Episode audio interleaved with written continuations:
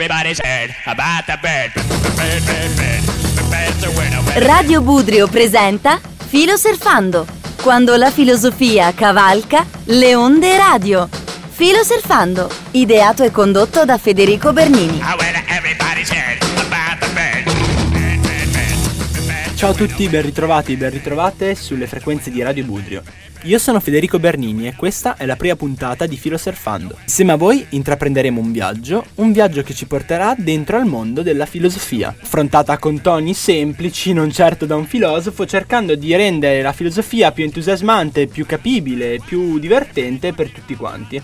Ma che cos'è dunque questa famigerata filosofia? Allora, io non mi sento certo in grado di dare una definizione precisa, mi affiderò dunque a voci più esperte e più illustri di me, citando forse il massimo esponente della filosofia, ovvero Socrate.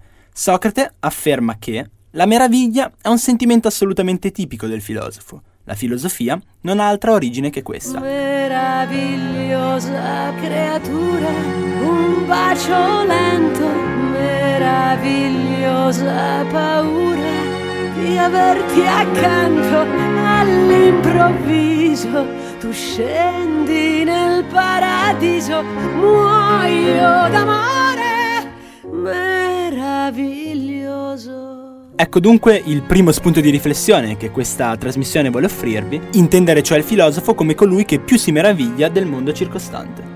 E siccome anche il più lungo dei viaggi comincia col primo passo, cominciamo anche noi parlando dell'induismo. Siamo in tempi molto remoti, stiamo parlando del XVI secolo a.C.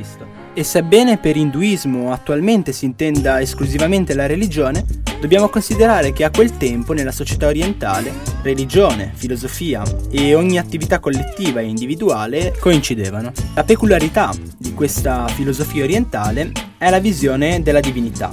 Divinità detta Brahman che si identifica con il tutto.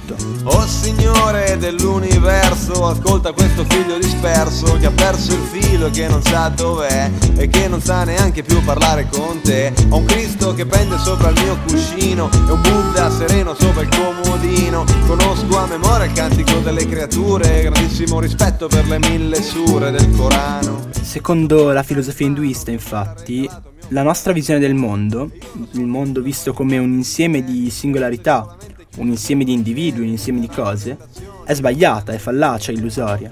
Il mondo è un insieme, un insieme dove ogni cosa è collegata, ogni cosa è un tutt'uno, questo tutt'uno è Brahman. Brahman sta in ogni cosa, è ogni cosa ed è l'origine di ogni cosa. Suggestiva a questo proposito è la definizione di mondo da parte degli induisti.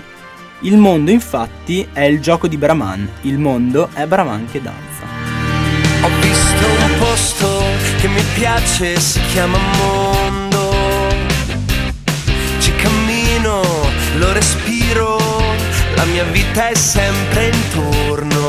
Più la guardo, più la canto, più la incontro, più lei mi spinge a camminare come un gatto vagabondo. Ma questo è il posto che mi piace, si chiama mondo. Questa visione della divinità si discosta particolarmente dalla visione cattolica, cristiana e quindi occidentale di Dio. Per avere un esempio più attuale, più vicino a noi di cosa l'induismo intenda per divinità, si può pensare al film Avatar. Il film di James Cameron ambientato in questo mondo, in questo satellite Pandora, dove tutto è collegato da questa specie di forza vitale chiamata Eiwa.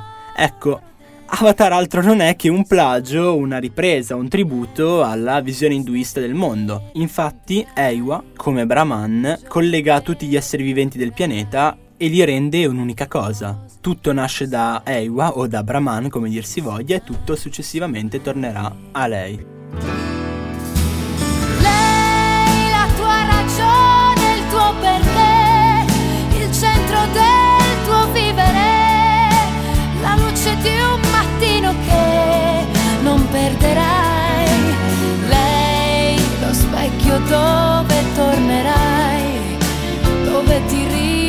Riconoscerai, semplicemente come sei, uguale a lei.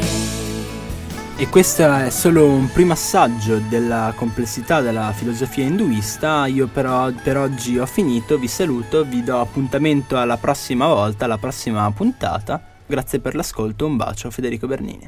Well, Radio Budrio ha presentato Filo Surfando. Quello che gli antichi filosofi avrebbero sempre voluto trasmettere. Ideato e condotto da Federico Bernini. Fede.